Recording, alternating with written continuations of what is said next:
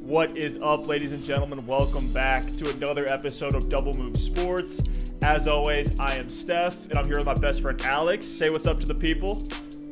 How's it going, everyone? Hope everyone is having a great week. I personally just got back from the zoo, so I saw all sorts of lions, tigers, and bears out there, but super excited to get into some fantasy football topics today.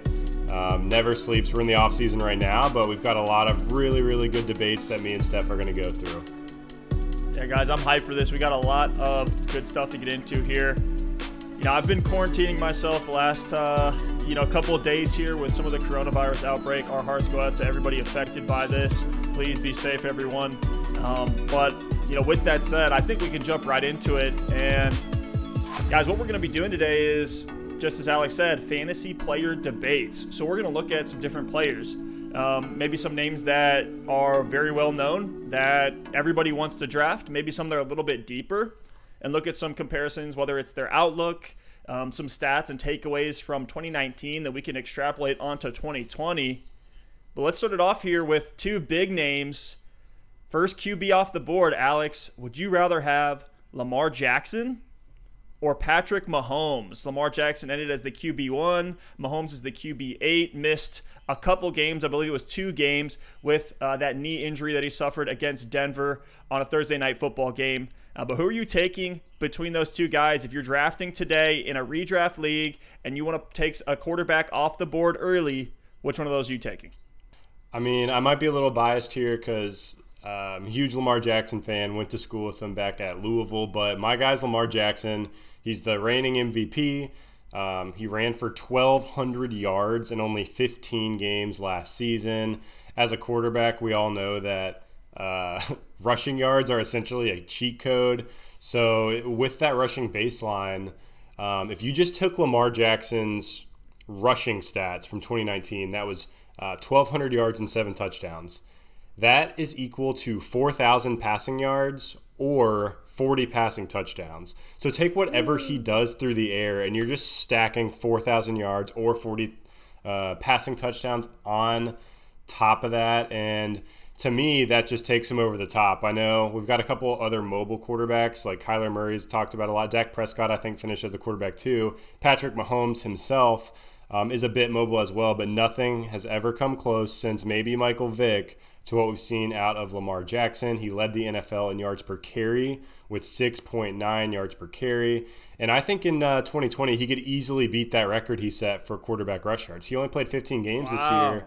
And he also sat out the fourth quarter of several blowouts. And then in a lot of those games, even in the third quarter, they were handing it off to Mark Ingram and Gus Edwards a lot of the time because the game was out of hand. So to me, I mean, we could talk about his passing, and people say, oh, he's an accurate passer. He can't throw to the numbers or outside the numbers, all those sorts of things. But to me, I mean, 36 passing touchdowns this past season, over 3,000 passing yards. He doesn't have to be uh, a Patrick Mahomes, a Peyton Manning, a Tom Brady, a Dan Marino through the air with uh, what we've seen from his legs. So I do expect that 36 passing touchdown number to come down a bit in 2020. Uh, he was very, very effective with that touchdown rate. Uh, but even if he gets around, you know, 25, 30 touchdowns and he's able to up the passing yards number from 3,100 and, and up those rushing numbers a little bit, which might be asking a lot, but I think he can do it, there's no reason to believe he shouldn't be quarterback one in fantasy again in 2020. Yeah, you, you bring up some good points, but I'm to have to disagree with you on this one. I'm taking Mahomes. Hate to go against my boy Lamar, but I have to do it here even though Mahomes finished as the QB8, he had a 66% completion percentage, still finished 10th in passing yards, and he had some dud games uh, at some different points this season that were just kind of some weird game scripts uh, where the Chiefs went up big early, didn't really need him to throw a ton uh, 26 to 5 touchdown to interception ratio. Uh, he also finished fourth in yards per attempt at 8.3. You know, so we look at Lamar Jackson, we look at Patrick Mahomes. These guys are almost on different ends of the spectrum when it comes to, you know, where they make their hay, where their sweet spots are. But you got Mahomes averaging 20.5 fantasy points a game in 2019. You're not going to pass that up. And, you know, yes, the the kind of you know, low hanging fruit if we want to go against Lamar Jackson is, oh, you know, mobile quarterbacks, they're more likely to get more injured. Maybe Lamar's not the biggest guy, but uh, I hate to take this a- uh, a- uh, away from uh, Mahomes here, as I'm kind of making an argument for him, but Mahomes has actually been more injury prone and has, has you know missed more time than Lamar Jackson has. Um, so you can't really make that argument there. So if we look at that, you know, um, a lot of people forget that Mahomes has had a pretty high rushing baseline in previous seasons. Uh, this was his lowest uh, rushing year out of the two full seasons that he's played, with only 218 rushing yards. He had that knee injury that obviously took him out of two games, essentially three games, because he only threw 11 passes versus Denver. But we saw in the postseason, you know, whether it was against the Titans on one of those huge breakaway runs, uh, or in the Super Bowl when he's you know taking it in himself in the red zone, uh, Mahomes should also increase his rushing uh, floor as well, which is just going to be even more value getting him as the first QB off the board. Um, good news in terms of that injury, there's been no structural damage to the knee, so I'm not worried about it long term. He actually went to practice every single day during that injury, so that's not a concern for me.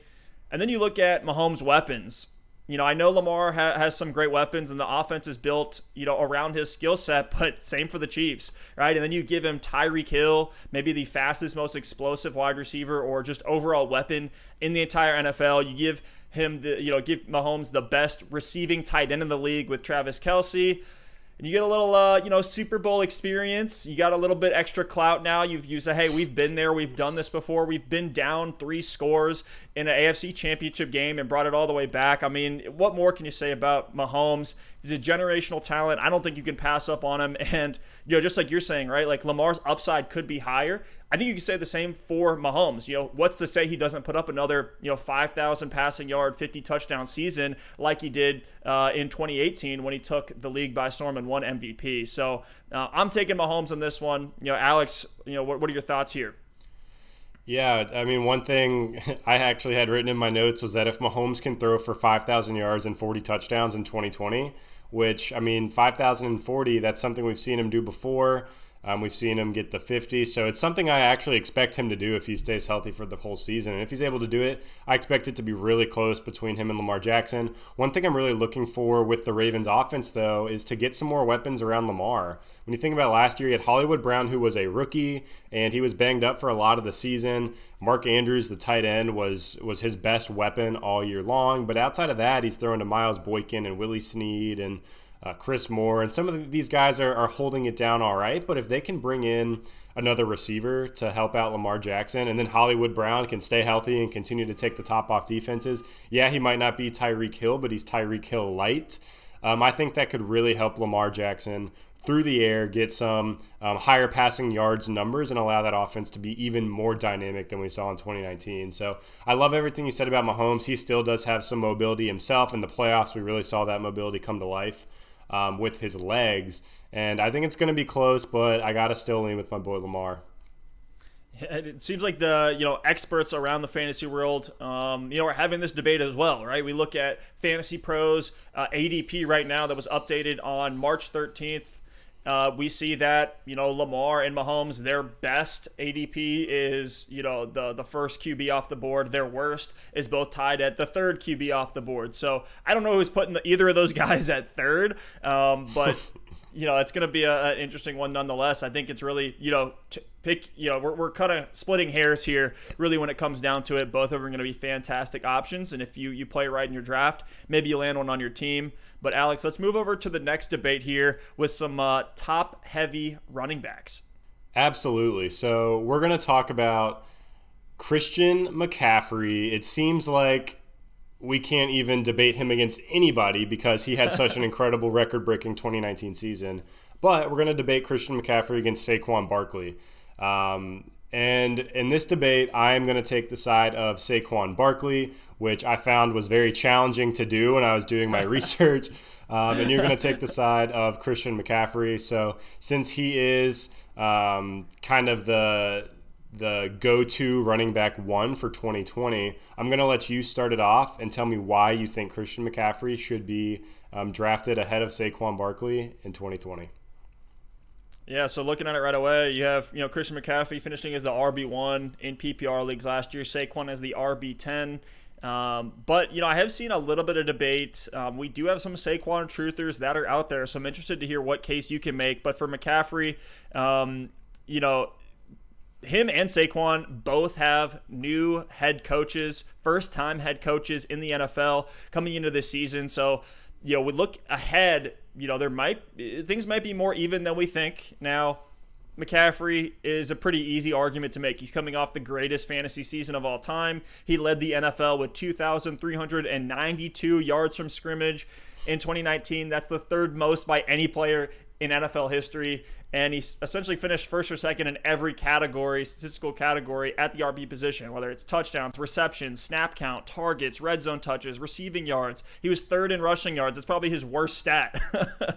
uh, you know, do I think there's going to be regression? Absolutely. But even if there is regression here, you take 35% of McCaffrey's points away, and he's still a top five running back. Like, this is unprecedented levels of production uh, that we've seen. You know, look at guys like LaDainian Tomlinson, uh, who had these massive seasons. Um, McCaffrey for the Panthers, he's the heart and soul of that offense. And, you know, with Matt Rhule coming in, I think it's going to remain the same. Matt Rhule is a ground and pound run game type of guy. Um, you know, Matt Rhule ran the ball on 49% of snaps at Baylor, which would, if, if that remains constant in the NFL, that would be third uh, in terms of how often they run the ball. So I expect that volume to still be there. I'm not sure in terms of the the pass catching out of the backfield, what Matt Rhule likes to do there, how that's going to translate from college to the pros. Uh, but whatever QB they bring in, or if it's still Cam Newton, you know McCaffrey is going to be a safety valve for that you know, quarterback, regardless of who it is, especially if it's a rookie um, that they draft. Uh, and then, you know, we look at Saquon here you know, he was definitely impacted by injury uh, in in 2019. But uh, going you know back to ADP prior to the season, Saquon was actually higher than Christian McCaffrey on on most draft boards. So you know maybe we'll see that 2018 um, you know rookie season Saquon make a comeback. So I'm interested to hear what you have to say.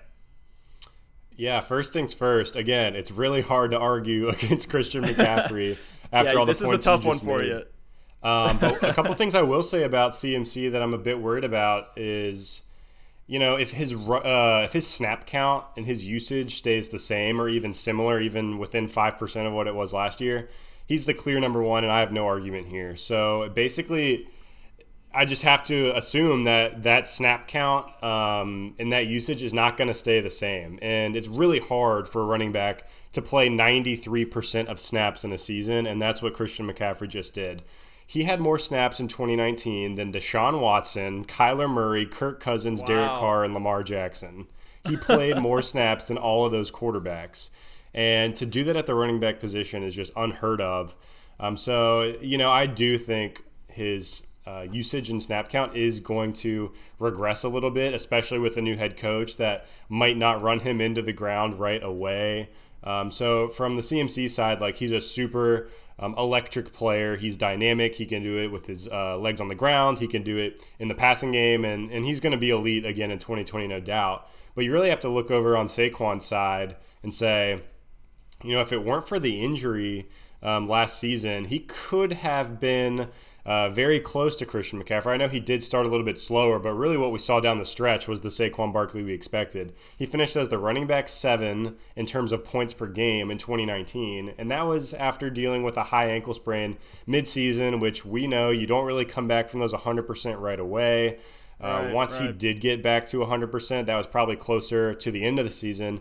Um, and in weeks 14 through 16, which is the fantasy football playoffs, he was the running back two in half PPR. And no, it wasn't number two behind Christian McCaffrey. It was number two behind Kenyan Drake. Uh, McCaffrey was third though, so I'll give him that. But we saw it in spurts. We've seen it in spurts for Barkley's entire career, and we know that he's just got those tree trunk thighs that are just plowing through defenders. They're making he's making people miss. Yeah, the say quads. Um, and we've seen his power. We've seen him in the passing game be effective. He averaged four receptions a game in 2019, which provides a really nice baseline in half PPR or PPR formats. In 2018, in his rookie year, he actually averaged closer to six receptions a game. So even looking at the 2019 season, there's a chance for him to get more involved in the passing game um, in 2020. And last year, he only ran for six touchdowns. The Giants' offense was a bit dysfunctional last season. They were making that transition from Eli Manning to Daniel Jones. Daniel Jones had a couple really awesome games mixed in there, but there was a lot of inconsistency um, with Daniel Jones having a year under his belt, stepping into year two, having a new head coach in Joe Judge.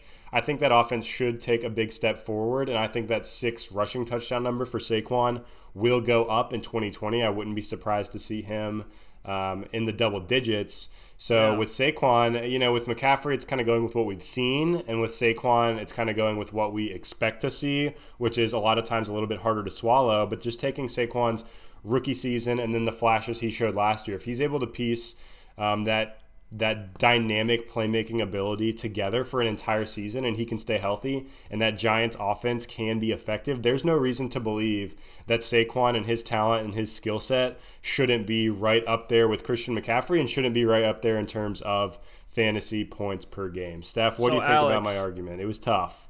Yeah, I know we put you in a tough spot there. The the biggest takeaway for me in terms of, of Saquon – is you know the reception volume. He went from 91 receptions in 2018 to 52 over the course of the entire 2019 season. Yes, he missed 3 games, but still that's that's a pretty you know large disparity and I think it's just because Daniel Jones is not a check down guy. He wants to chuck it deep every chance that he can. It's true. Uh, I think that's why, you know, a lot of people think the Giants offense is going to take a huge turnaround. I'm kind of on the fence. I'm curious, Alex, what do you think? I'm going to put you on the spot here again in terms of potential range of outcomes, which offense do you think uh, has more? Is it the Giants or is it going to be the Panthers?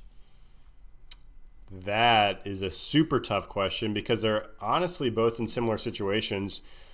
Compared to 2019, they're going to have, I mean, with the Panthers, they're going to have a step up at quarterback. And that step up is going to be whether it's Cam Newton or somebody else that's going to be better than Kyle Allen was. So you expect that alone is going to improve that offense. On the Giants side, it's going to be the same guy, but you expect that level up in the offense to just come from maturity and development from Daniel Jones. So, from a range of outcomes perspective, I think it's got to be the right now. It's got to be the Panthers, just because we don't know who that quarterback is going to be. Um, but if it is Cam Newton, then I have to say it's the Giants. Daniel Jones led the league in fumbles last season. His intercept his interception numbers weren't awful, but he was just a turnover machine. And if Daniel Jones comes in and lights the world on fire, they could be a top offense. I know it sounds crazy to say, but if that O line can be shored up a little bit, they've got uh, Sterling Shepard coming back healthy. Slayton is going to be in year two, taking another step forward. Evan Engram healthy. Golden Tate, Saquon's healthy, and then a new head coach in Daniel Jones in year two. That's that's a really good nucleus and that's a, a high potential offense. But I could also see the wheels kind of falling off. So for me, you know, there is some variance with the Giants, but just because we know who the group is going to be, um, it's a little bit more stable. And with the Panthers, we don't really know what's going to happen there, um, especially at the quarterback position. Greg Olsen is now gone. I like we talked about. I don't know if McCaffrey's usage is going to be quite the same. I don't know if they'll bring in a guy that maybe takes 10, 15 percent of snaps, God forbid, to try to give him a break. Um, they do have the two young receivers in DJ Moore and Curtis Samuel that I expect to continue to take strides forward, but um, I think the Panthers just due to the quarterback, it, it could go either way. Yeah, I'm gonna say the the you know the upside, and maybe that was a trick question there because range of outcomes also you know entails a lot of positive. I think the range of outcomes is higher for the Giants, but in a positive way. It's like you know, I could see them being a, a sneaky wild card team in the NFC East. They're, you know, in a pretty, um, you know, relatively soft division compared to other ones that are out there. You know, we saw, right, like the Cowboys and the Eagles are making it in the last couple of years from that division um, with nothing to write home about in terms of their win loss category. So, you know, could see the Giants, um, you know, have a you know huge explosive blow up. There's upside there, just like you said. At the same point, though, we could see uh, maybe Danny Dimes is throwing, uh, you know, 30 interceptions, Jameis Winston style. One more thing I want to throw out there, and this is just a little, you know, conspiracy theory, but if it happens, I want it to be on record. Uh, potentially, the Carolina Panthers. You may hate me for saying this. They may roll out a a you know, out of his prime Cam Newton this year with, you know, subtle desires to tank. And, and tank specifically for Trevor Lawrence, who's also you know, has a huge impact in that Carolina fan base. I think there'd be no question they're selling out every single game. As from just kind of a sports marketing standpoint, I think it would make sense for the Panthers to do everything they can to get Trevor Lawrence Maybe that has some trickle down effect. I know this is a reach here, but maybe we could see that come into play for McCaffrey, and that offense just kind of stalls out. They're like, hey, you know, let's let's not win this game because we want to get Trevor Lawrence. But that was the last one I wanted to throw out there. Um, anything else before we move on to the next one here? Well, if they're trying to tank, they need to move on from Cam Newton because Cam Newton's going to be able to get them, you know, six, seven wins, you would think minimum. If they want to tank, they should try to flip him for Mitch Trubisky or something and, uh, and try out oh, that man. experiment. Um, Why are we so mean to Mitch Trubisky on this show? he's done nothing wrong except be a bad quarterback. Everything. oh man, yeah, that's all, all right, I got though. Right. I think uh, really good debate there. You know, if you end up with Christian McCaffrey or Saquon Barkley, you should be thrilled with either one. But um, you know, maybe a lot of these moves as we get closer to the season, especially with the Cam Newton situation, will give us a little bit more clarity. So let's go ahead and move on to the next topic. So let's move over to two rookies in 2019 that you know are in some pretty interesting situations, whether it was splitting carries, dealing with injury at different points. It's Miles Sanders, the RB15 in PPR leagues, or Devin Singletary, who finishes the RB 32. That's the Buffalo Bills running back. Uh, he finished 32 in PPR scoring. And just as a caveat, guys, just so you know, everything we're talking about here is PPR scoring. We're just PPR guys. That's what we like to play. Uh, but of those two, I have to take Miles Sanders, running back for the Philadelphia Eagles. He was an absolute monster down the stretch after Jordan Howard went out. He had 21 points on the road against Miami in week 13. He had 35 points uh, against Washington in week 15. He had 26 points versus Dallas in week 16. So certainly if you're a fantasy owner who had you know your hands on Sanders in the fantasy playoffs, you're going to try to get your hands on him again and for good reason. Uh, he played really well when given you know a larger workload and I expect the Eagles coaching staff, you know, even though they do heavily favor a running back by committee approach and splitting carries. I remember last year we uh, had names like Darren Sproles uh, still getting touches for them.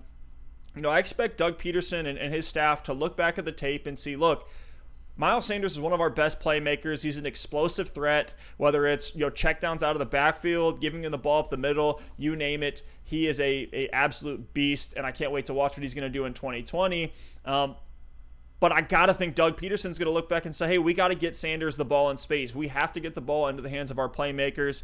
He's shown great receiving chops uh, in a you know check down heavy offense. The Eagles run the ball seventh most in the NFL, and Miles Sanders had 50 receptions, which uh, puts him at 12th amongst all running backs in 2019.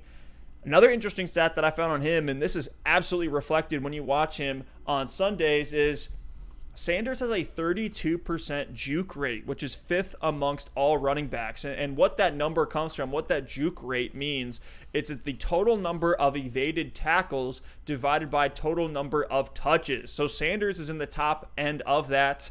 And you know, one of the biggest things that we look at for potential fantasy value is can defenders bring this guy down? And for Sanders, they cannot. Nobody want to t- wants to tackle him. Um, so I'm taking him here. I think he's going to be an absolute beast in 2020, uh, and I'm taking him over Singletary. Uh, Alex, what are your thoughts? Yeah, I mean, Miles Sanders is a guy I really like for 2020. I think, you know, he's a very talented player, and he's going to take another step up in 2020 as a running back. Um, weeks 11 through 16 in 2019, he was actually the running back six in PPR points per game. Um, so to me, he did show some workhorse potential um, both on the ground and uh, in the passing game through the air. But to me, I just think Doug Pederson is going to continue to roll with that running back by committee strategy that he has always used. And I think Miles Sanders is going to see some of his upside uh, limited because of that. We saw Jordan Howard this past season have over 500 yards on the ground and six rushing touchdowns. Uh, and that's after missing the last several games of the season.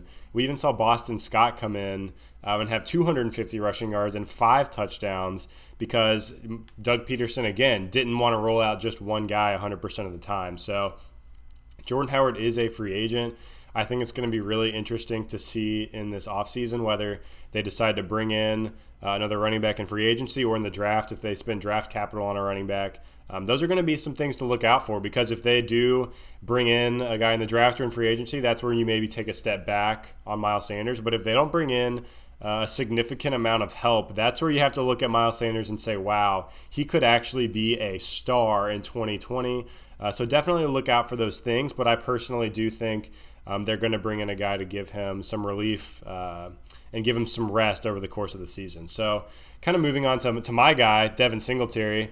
Um, he he's such an electric player. He was a third round draft pick out of Florida Atlantic, and we saw him kind of get a slow start being ramped up in the NFL. Over the first four games of the season, he only had five carries a game. Over the last eight games, he had 16 carries a game. So he only played 12 games in his rookie year due to injury, but he had 775 rushing yards. That's uh, on 151 carries. That's 5.1 yards per carry. That is fourth in the entire NFL. Um, yeah. in terms of yards per carry, efficiency on the ground.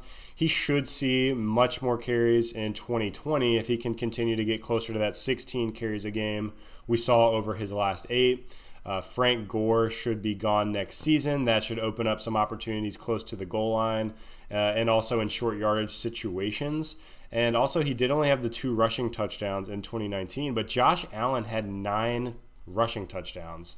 He was actually top 10 in the NFL in rushing touchdowns. So you've got to think that while Josh Allen is a great uh, mobile quarterback, he's a great QB sneak guy, he's going to have uh, several rushing touchdowns each season. Nine seems a bit high. I think it would be very realistic to say a couple of those go to Singletary in 2020. And then the last thing on Singletary is his efficiency as a receiver. He only saw two and a half receptions a game.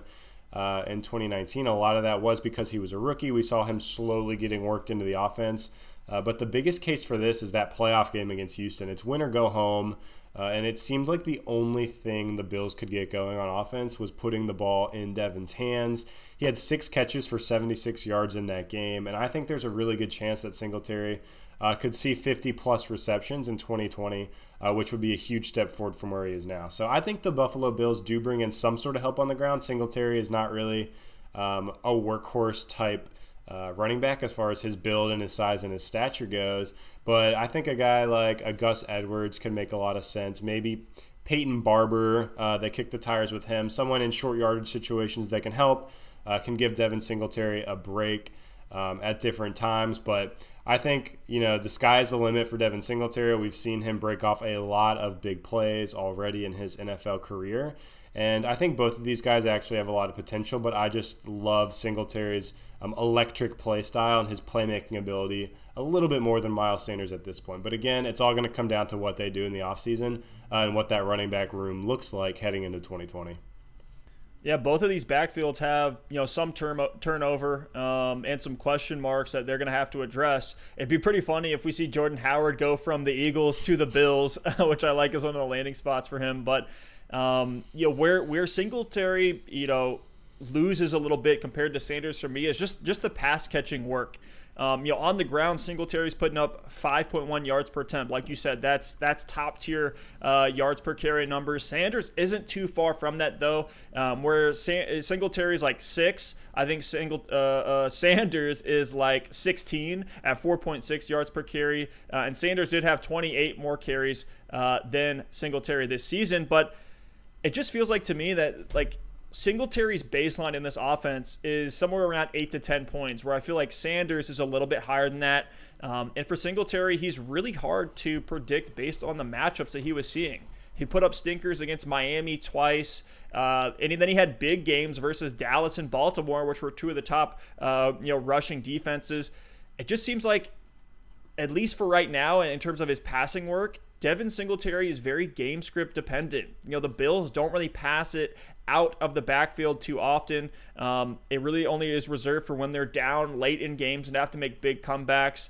Uh, and we just weren't able to see a consistent full workload for Devin Singletary, even on an offense that runs the ball seventh most in the league. Uh, but certainly, you know, as the season went on, he was continuing to progress. If they don't bring anybody in and, and Singletary is, you know, the full workhorse back for Buffalo, then I love him. He should be, you know, a low end RB1 to be honest with you, especially if he scores a little bit more. Um, but for me, I'm, I'm taking Sanders just off of his pass catching work. Maybe there's uh, we're splitting hairs here um, versus PPR versus standard. But for a guy that was on the field for 70% of snaps for the Bills, um, which would be 10th amongst our running backs, Singletary still finished as you know an RB three. So I don't love him. I'm taking Sanders over him, um, but certainly both guys uh, you can make a case for.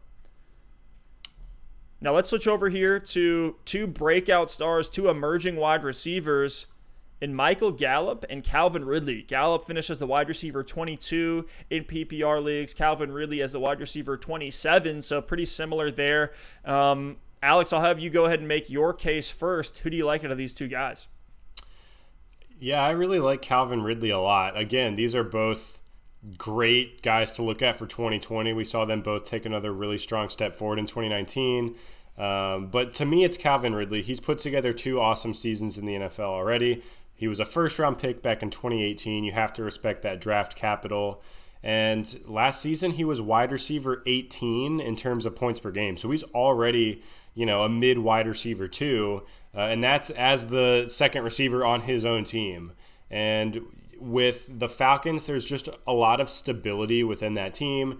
You know that Julio Jones is going to be back. You know Calvin Ridley is going to be back. You know Matt Ryan's going to be the quarterback. So not a lot is changing. Where right now with the Cowboys, there's a lot up in the air. You know, is is Amari Cooper going to be there? What's you know is is Dak going to get the long term deal? Some things like that. And once that shakes out, you know those concerns go away. But there is a new head coach in Mike McCarthy, so you just have to wonder how that's going to work out as well. Um, so again, going back to Calvin Ridley, seven targets a game in 2019. And the really interesting thing that I want to look at is what Calvin Ridley was able to do after the Falcons traded Mohamed Sanu. He was having a fine season before um, Sanu was traded to the Patriots, but when Sanu got traded, he played four games with Matt Ryan uh, for the rest of the 2019 season. And in those four games, Calvin Ridley averaged 21.5 PPR points per game. Uh, just for some context, Ooh. only one player in the NFL averaged more than 21.5 PPR points a game, and that was Michael Thomas. So we saw the upside um, with that offense when Matt Ryan is looking exclusively at Julio Jones and Calvin Ridley. And I know Austin Hooper was a bit banged up in there as well, but this is an offense that can t- support two really elite wide receivers. And Ridley's emergence is only going to help Julio Jones, and Julio Jones drawing coverage is only going to help Calvin Ridley. Uh, and a really interesting stat that Football Outsiders uh, puts together is called the DVOA, and that stands for defensive. Excuse me, the defense adjusted value over average. And I know that's a mouthful, but basically what that means is this metric uh, it measures the value per play um, that a receiver gives you over an average wide receiver. So after calculating every snap in 2019, they gave Calvin Ridley the number two uh, DVOA for the entire season, behind only Chris Godwin. So what's that saying is on when he was targeted, on when he made catches, on when he was just running routes. He was the number two as far as value over average, according to this statistic. So I know it's just one statistic that uh, Football Outsiders probably made up, but you know it's really interesting to see that this guy is doing the, that he's doing the right things. Like he is putting himself in good situations. He's running strong routes. Um, he's making plays when he's thrown to. He's not dropping the ball. He's making you know yards after catch. He's scoring touchdowns, things like that. So it just tells you that stats don't always tell the whole story. And luckily with Calvin Ridley, we get um, a really strong story from uh, the stats, but we also get a really strong story from just his ability as a wide receiver. So heading into 2020, I think that Calvin Ridley and Julio Jones could be the next Mike Evans, Chris Godwin type situation where maybe they go back and Ooh. forth week to week on who's going to have the massive blow up week, but this offense can definitely support both as elite wide receiver ones in fantasy football. Uh, there's some some hot takes baked in there. I don't necessarily disagree. I, I do love Calvin Ridley, um, but let me let me throw some points out there as to why you know I'm I'm way more um, you know hyped up about Gallup as opposed to to Ridley you know, really the question for me comes down to the passing volume. I think there's going to be a lot of regression in that category for the Falcons. They passed more in 2019 than any other uh, team in the NFL. So I feel like we've kind of seen Ridley's, you know, volume uh, or ceiling, I should say, from a volume standpoint. He finished 35th uh, amongst targets uh, among all wide receivers. You know, he yes, he was great in games without Sanu. Don't want to take anything away from him there, but if he's going to be the new Mohamed Sanu, I I don't want him. You know, right? Like Sanu is a mediocre streamer. You never really knew when to start him. You know, you could play him in some matchups, but there was still some question as to is he going to be the guy this week?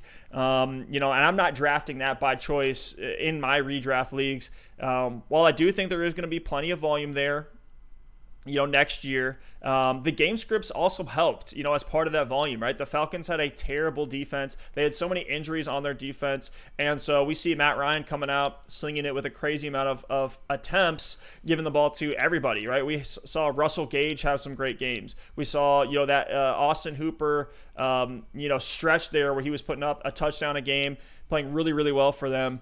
Um, you know, so you, you, take some of that into effect. I do think the volume may be a bit lower, um, but certainly with you know some of those pieces turnover at the running back position potentially turnover at the tight end position with Hooper walking in free agency. Um, I do think you know Ridley will still make his hay and be a fine guy, but. I'm, I'm really excited about this guy, Michael Gallup. I think he's going to be an absolute beast. Uh, he had, you know, 1,100 receiving yards in 2019. He was 10th in yards per reception amongst all wide receivers at 16.8. Uh, he had six touchdowns this year and had the 23 most targets amongst all wide receivers. He's a major part of that Cowboys passing game. He's an explosive playmaker. And if you pair him with Amari Cooper, even better. If not, I actually love Michael Gallup even more if he has to become the de facto number one for the Cowboys with Cooper hitting the open market. Dak is coming off the best passing season of his career. I expect him to, to continue to play at the level that he has played. He's been a QB1 every single year. Um, and now we're seeing him do it really all with his arm, not too much with his legs. And, you know, yes, Gallup may have burned you, you know, fantasy owners in the playoff stretch. He had a rough uh, stretch of games there from like week 13 to the end of the year. But, you know, it's the Cowboys. We should have seen that coming, right? We know they're going to choke down the stretch and find a way to lose that NFC East title. Um, you know, but with the Cowboys letting Byron Jones and uh, Michael Bennett potentially walk in free agency, I think their defense could take a step down, which will lead to better game scripts for Gallup. And Gallup's only 24 years old, so still plenty of time ahead of him. His prime years have yet to come. Um, I'm really excited about what he can do, uh, especially if that Cowboys offense continues to improve with some uh, you know new new coaching and things like that. Um, Alex, what are your takes on Gallup? Yeah, there's a lot a lot to break down based on what you just said, but it's too bad that. Uh, most fantasy leagues don't go into week 17 because I know you mentioned Gallup struggling down the stretch. He had that breakout uh, three touchdown game in week 17 last season, but but yeah, I think Gallup's a great player. I think there's a really good chance he could uh, step up and have an even bigger 2020. But there's, to me, just too many question marks. We saw a similar type situation um, in Pittsburgh last year. Antonio Brown leaves, and we're thinking, oh, Juju's going to be a star. And yeah, you know, Ben Roethlisberger wasn't there. They were playing Duck Hodges and Mason Rudolph, and we all, we all know uh, how that went. So maybe we'll give Juju the benefit of the doubt and give him one more season as, as far as stepping up and being that number one. Um, but with Michael Gallup, we just don't know. If Amari Cooper leaves, it's like, can um, Gallup be the guy when everyone's focused on him? And if Amari Cooper stays, then it's back to the situation of can this offense support two uh, really elite wide receivers? So um, you know, there's there's a chance that Gallup could be that, but to me, there's just a lot of question marks around it that we don't really have the answers to, and I don't want to take that kind of risk when I know I could get Calvin Ridley um, and know exactly what I'm getting. And then again, you did mention Dak Prescott taking a lot of strides forward as far as his passing volume goes in 2019. And there's two sides of the coin there, though. You could say, oh, he passed for 4,900 yards and 30 touchdowns, and that's the new normal for Dak Prescott. Or you could compare it to the first three seasons of his career, where he beat his career high in passing yards by a thousand yards. He beat his career high in passing touchdowns by seven. And you could say maybe this was a bit of an outlier, and Dak Prescott's not going to throw for 5,000 yards and 30 touchdowns every season. That's actually more like 3,500 yards and 25 touchdowns. So, just from a volume standpoint, I don't know that um, this Cowboys offense is going to sustain that kind of passing volume again in 2020, especially when we know um, the kind of volume that Zeke eats up on the ground. So, to me, again, I think Gallup's a great player. He was a third round pick in 2018. Um, he's shown a lot. We, we did a highlight video on him, and I was able to break down a lot of his film. And wow, he is he is awesome, and he's a he's a deep threat. He had he's that he had that really high yards per catch number. So I think he brings a lot to the table. I think he's a strong wide receiver too in fantasy for 2020. But if you're giving me the choice between Gallup and Ridley, I think Ridley's floor is higher, and I think his ceiling is a little bit higher as well um, moving forward. So there's a lot there. I think you know, the Cowboys offense could change a lot. Mike McCarthy, we all know what he did in Green, Green Bay and how effective those um, offenses were through the air. So we'll see. we will see. But to me, Ridley is my guy here, and, and that's who I want in 2020. So Alex, take us into the next one here, breaking down some uh, maybe some bigger name wide receivers. Yeah, so we're actually going to stay with the Atlanta Falcons wide receiver group, and we are going to take Julio Jones up against Davante Adams, both elite wide receiver ones in fantasy football um, for a big piece of their career. I'm going to take the Julio Jones side here. Steph, I know you're a big Davante Adams fan. Uh, I'll let you start it off this time. You tell me why you would rather have Davante Adams over Julio Jones in 2020. My keeper, Davante Adams. I know he finished as a wide receiver 23 um, he missed four weeks with injury, though, so we got to keep some of that, you know, in mind when we're looking at some of these season-long stats. Uh, he averaged 17.6 fantasy points per game in standard league leagues, which is sixth amongst all wide receivers. Uh, what I love about Adams is his target share in that offense. He pretty much is the Green Bay passing attack. We saw that late in in the uh, postseason uh, when Green Bay played Seattle. They were just force feeding Adams, and Rodgers was able to get it to him at will. Had an absolute fantastic game there. Um, you know, he finished 14th with four games missed amongst all wide receivers and targets. So still, you know, top tier level um, production and target share. Consistently a scoring threat from 2016 to 2018. No one had more touchdown receptions than you know than Adams outside of Antonio Brown, who was putting up you know historical level stats there and was like the clear number one. Adams was right behind him.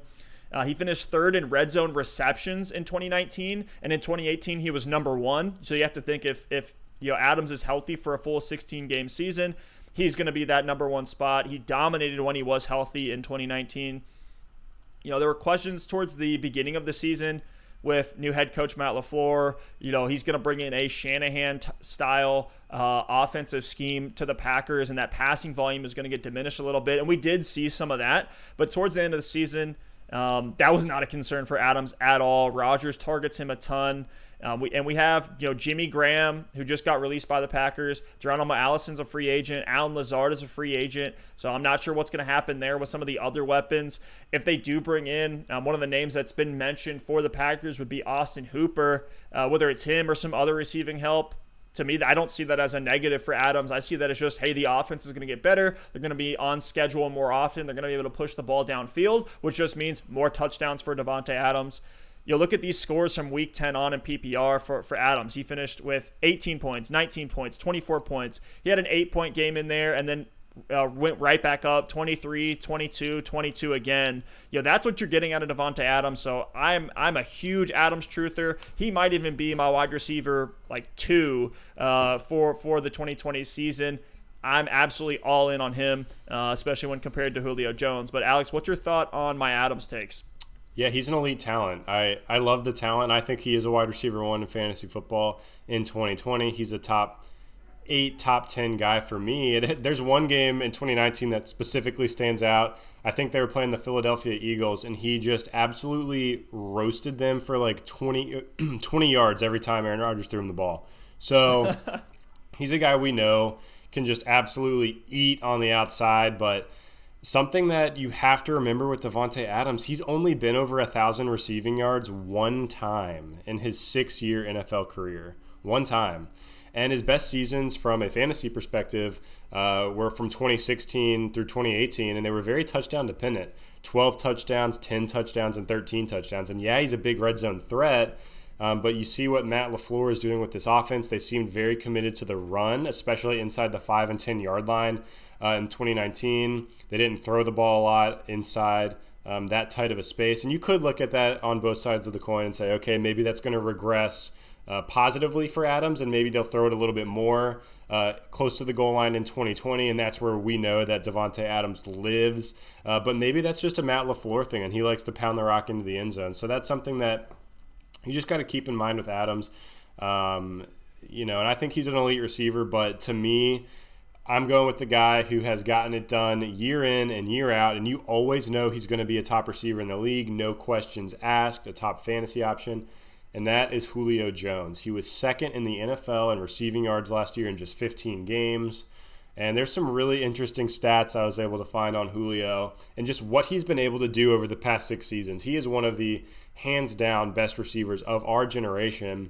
If you take his worst season in each stat category over the past six seasons, uh, it's 83 receptions is his low in receptions. 1,394 yards is his lowest yardage output and three touchdowns. If you take his lowest season in each category, he would have been wide receiver 12 this year in fantasy football. Wow. And over the last over the last 6 years in PPR, he's been wide receiver 3, wide receiver 7, wide receiver 7, wide receiver 8, wide receiver 1 and wide receiver 6. So, again, it's like Julio's done it 6 years in a row. That's pretty much guaranteeing a top 8 wide receiver with the upside of a wide receiver 1 uh, of the wide receiver one in fantasy football. The offense should remain constant in 2020. We know Matt Ryan's going to be the quarterback. Calvin Ridley's emerging on the other side of the ball, which I don't really think takes away from Julio. Uh, we saw Julio be really successful back in the day uh, when Roddy White was there. He kind of Roddy White kind of passed the torch over to Julio Jones, and I think Ridley's breakout could actually help this Falcons offense as a whole. Um, if we see six to eight touchdowns, touchdowns have been the big thing with Julio Jones, which is kind of the least sticky stat for a wide receiver. Um, that's been his biggest issue. And if we can see six to eight touchdowns from Julio this year, that's a lock for a top five performance if he stays healthy uh, at the wide receiver position. If he somehow gets 10 touchdowns in a season, that's when you're looking at Julio Jones and saying, like, he's a wide receiver one or wide receiver two. So for me, Julio is just so safe as a top eight guy as long as he stays healthy. And then you throw in the potential for for a big year in the touchdown category, and like your upside is literally wide receiver one. So I'm going with the guy who's done it before. I hate taking away from Adams and his talent, but there is no way, even though he's a little bit older now, um, I think he's into his 30s. But Julio Jones is a lock as a wide receiver one this season as long as he stays healthy. So give me that all day long. It's tough, you know, for me to to you know take Julio over Adams with just kind of the way that we've seen the Falcons offense struggle at different times. Even in you know the year they made it to the Super Bowl, like we would just see them stall out. And then you look at age, right? Adams is 27, right there in his prime. Julio is 31, you know, aging out. We're seeing him get kind of that ceiling where we see guys uh, start to to diminish a little bit. And I just feel like the Falcons haven't figured out a way to fully use Julio in the red zone to this day. This has been like a five or six year process the thing is, trying to get this man touchdown. If they haven't figured it out and he's still wide receiver eight or better the last six seasons, that's only good news because there's nowhere to go but up. That's fair. That's fair. I mean, you look at six touchdowns. You know, Adams had five in three less games, and and so these guys are honestly on just different ends of the coin. What do you value more? Do you value yards and and um, you know more you know ways that Julio could just take over a game? We've seen him put up you know games with over 200 receiving yards, or do you want Adams who could have you know three touchdowns on on a blow up day? Um, we are really just splitting hairs here, but you know six touchdowns for Julio. I mean that's the same with the guys like Breshad Perriman had six touchdowns this year. Cole Beasley had six oh, touchdowns no. this year. Adams is putting up Adams is putting up double digit touchdowns year in, year out. I absolutely love it. And you're right, maybe the volume does come down a little bit with LaFleur. I just think what we saw, we have a large enough sample size now with LaFleur to say, oh, those touchdowns aren't just going to disappear. I, I, I, lock him in for 8 to 12 touchdowns in 2020. Um, but yeah, this is one that it could go either way. And we put out a poll on Twitter Shout out to everybody who's following us on Twitter at Double Move Sports. We put out a poll uh, with some dynasty and redraft questions about these two guys, and it was it was pretty even across the board. You had your Julio truthers, you had your Adams truthers, you had everybody in the middle. So um, this is this is a fun one to debate. I'd love to to keep this one going. Maybe we'll have to bring this one up again closer to draft season.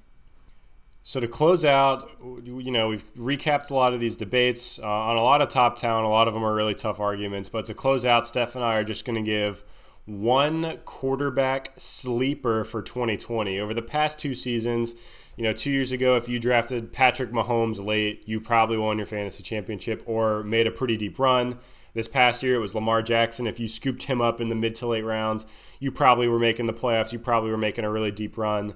Uh, so this year, you know, quarterback is always that position that's like if you can hit on your quarterback late in the draft and get the value at running back and receiver early, that's what can really set you apart in your fantasy football league. So Steph and I are going to give one early quarterback sleeper for 2020. This is the guy that you should be able to draft in the double digit rounds that could make the difference in getting you to the playoffs or winning you a championship. Steph, I'm going to let you start it off. Who is one quarterback sleeper who has got some insane upside for the 2020 season? Yeah, when you can can you know take some dart throws late in a draft, and you might be potentially coming away with you know a top five quarterback, it's huge. Um, now these are also names though. If if they come out and put up stinkers to start the year, maybe first three or four weeks, we're just not seeing what, what we expected, or the upside just isn't there. Then by all means, just drop them, and they can be a streamer on waivers. Maybe you grab them later. Um, but for me, it's it's Denver Broncos Drew Lock. You know, he only had five starts in 2019, and they went four and one in those games. John Elway's already come out and said, no question, that Drew Lock is the guy in Denver right now and his 64% completion rate was better than any of his completion rates in college. So to me, that says, look, this this guy is improving. He's understanding the game better, uh, especially at the pro level. He had one bad game where he had like eight fantasy points, and that was the snow game where there was an absolute blizzard, like four feet of snow. Like guys can't even see because their helmets are just full of snow uh, in in Kansas City. That was on the road in Kansas City as well, so you add that in there too. It was just brutal. So I'm not going to read into that game too much. And I have confidence that the Broncos offense will improve. Um, a lot of guys in the fantasy community, I think Alex and myself included, love Noah Fant as a tight end this year that we can grab a little bit later, who could have kind of that Mark Andrews blow up um, that we saw you know last season and, and, even in 2018, right? It was George Kittle or 2017, sorry, it was George Kittle. You know, one that's just here's a guy on the edge, he's showing some promise. He's a season away from being an absolute breakout. Uh, and we know that tight ends typically take some time to get going. We don't see rookie tight ends really produce at crazy levels. So for me, Fant is what I'm definitely circling. So adding some more weapons there. We we all love um, Courtland Sutton. We think he's he's a beast. Um, trying to get hands on him everywhere we can, especially in dynasty. Um, but if you're gonna take you know a second tight end or a defense or a kicker in a draft, why not burn a spot and find out if you have the next breakout quarterback in Drew Lock? Who knows, man? There's there's so much upside in the unknown. That's really the one of the you know premier mottos that I've taken into fantasy that has helped me time and time again. There is upside in the unknown.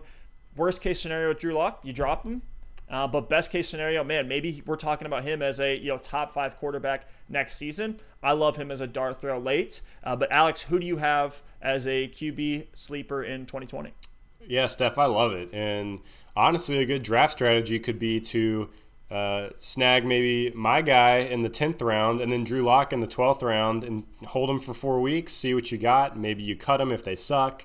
Uh, if they show some flashes, maybe you hang on to him as a streamer and go from there. And, and the guy I'm gonna I'm gonna bring up is Daniel Jones. Uh, you know, Daniel Jones finished as the QB 24 in 2019.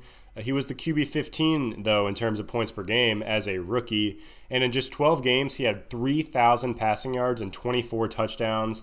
That 16 game pace is 4,000 yards and 32 passing touchdowns. If Daniel Jones goes out in his rookie year and throws 4,000 yards and 32 touchdowns, we're talking about him as like a top six, top seven quarterback next year. And right now, that's just not happening. Um, and another really interesting thing about Daniel Jones he actually provided a really high rushing baseline, which I'm almost laughing a little bit because it was so shocking. He had 279 rushing yards and two rushing touchdowns in 2019. That was more rushing yards per game than Russell Wilson or Dak Prescott, which is wow. like unreal for me to think about. Uh, he did have the fumbling problem. He led the NFL in fumbles. He needs to clean that up. He needs to be, you know, less turnover prone. Um, but you got to think if he is able to clean up some of those turnovers, the Giants are just going to be that much better of an offense. Uh, they do have the new coach in Joe Judge, and uh, a lot of those weapons are going to be healthy now. You got Saquon Barkley back and healthy. Uh, the receiving corps, Golden Tate, um, Sterling Shepard, Darius Slayton coming into year two looking strong, uh, and his rookie season should all be healthy. So, I mean, Evan Engram at tight end. Uh, Evan Engram, yeah, is going to be healthy. So if they can keep that that weapon group together, that could help Daniel Jones a ton. He was throwing to Rhett Ellison at times last season. That was brutal. Um, so you know, Daniel Jones, he, he showed a lot of flashes in his rookie season. He actually showed some weeks of extremely high upside. He finished as the QB2 on the week twice uh, in week three and week 10, and he finished as the QB1 on the week twice in week eight, and then in championship week, week 16. So, four of his 12 starts, he literally was a top two quarterback. And if you just think if the wheels don't come off, and, and a lot of the other starts he was okay, but if the wheels just don't totally come off in those other eight starts, like if you're 25% of your weeks, you're putting up a QB1 or QB2 performance, that's all you can ask for uh, if he can be consistent over the rest of the season. So we've seen the upside. He has the absolute ability to win you your week when he is hot. And I just don't know why you wouldn't take a dart throw on Daniel Jones late. I, I mean, I imagine in, in, in this year's drafts, if if you're taking Drew Lock and Daniel Jones late, I think one of the two for sure pans out, or at least turns into a strong streamer. Um, maybe you can pair them with another guy and kind of go back and forth depending on matchup. But that late quarterback strategy is just so important to setting you apart in fantasy football. And these are two guys where there's still, I mean, we saw a lot more out of Daniel Jones last season than we did out of Drew Lock as far as a sample size, but there's still so much value in the unknown. New head coach, uh, only a second year in the NFL. Uh, there's just so much upside here. So I love the Drew Lock pick. I'm really also excited about Daniel Jones, and you got to scoop him up yeah. in round 10 or 11. You got to. Yeah, I love it. I, I do. I really do. I think, like, you know, you look at your quarterback position, right? Can you get a guy that's maybe a little bit more stalwart and proven and then pair it with one of these, you know, high upside young guys? Yes. So look at, you know, Matt Stafford or Matt Ryan or Ben Roethlisberger and then pair them with a deep shot that could pay off. I love that approach in this year's draft. Um, and man, you got me pretty excited about Daniel Jones now. I remember uh, his kind of, you know, uh, coming of age game where uh, it's coming down to the wire at Tampa Bay on the road in the rain, and it's you know clock running down, and that he takes his you know five step drop back. They're sending everybody deep, he sees an opening middle of the field and just takes off on his own. So you're talking about that rushing, uh, you know, and he get, he gets the touchdown on that play. So you're talking about his rushing ability. That's something too that could be very sneaky for fantasy. If he has a nice rushing floor, which a lot of people don't talk about or really think of, they kind of see him as like a kind of like Jameis Winston, right? Like just a gunslinger who's going to take these 50-50 shots. Um, I could absolutely see Daniel Jones uh, being the next guy that we're talking about as a, a QB one. Uh, but Alex, any other topics, any other names that you want to bring up, any other points that you want to make before we sign off here? That's all I got today, man. Like we just went in on a lot of these guys. It was a lot of fun. Uh, if there's any other guys you want to see us break down, guys you want to see Steph and I debate, any questions you have, drop them in the comments. Drop them on our Twitter. Drop them on our Instagram. Yes. Twitter's Double Move Sport. Instagram is Double Move Sports. Uh, let us know, and we'd love to break those down in the next episode. I saw I saw while we were recording here, I put out a tweet before we started. We've already got some new debates coming up. We got Kelce versus Kittle. We got Joe Mixon versus Nick Chubb. Those will be pretty fun to dive awesome. into. Really looking forward to doing more of these type of shows and, and you know really nailing down this format into something that's digestible and really fun to watch. Um, it really makes us have to dive deeper into the numbers and you know some of the outlook for all these players. Uh, before we go, guys, like Alex said, follow us on Twitter, follow us on Instagram, on YouTube at Double Move Sports. There, you can also take the the show with you in audio form on Spotify and Apple Podcasts. But thank you all so much for listening. Thank you all so much for watching. Really appreciate it, and we'll see you next time.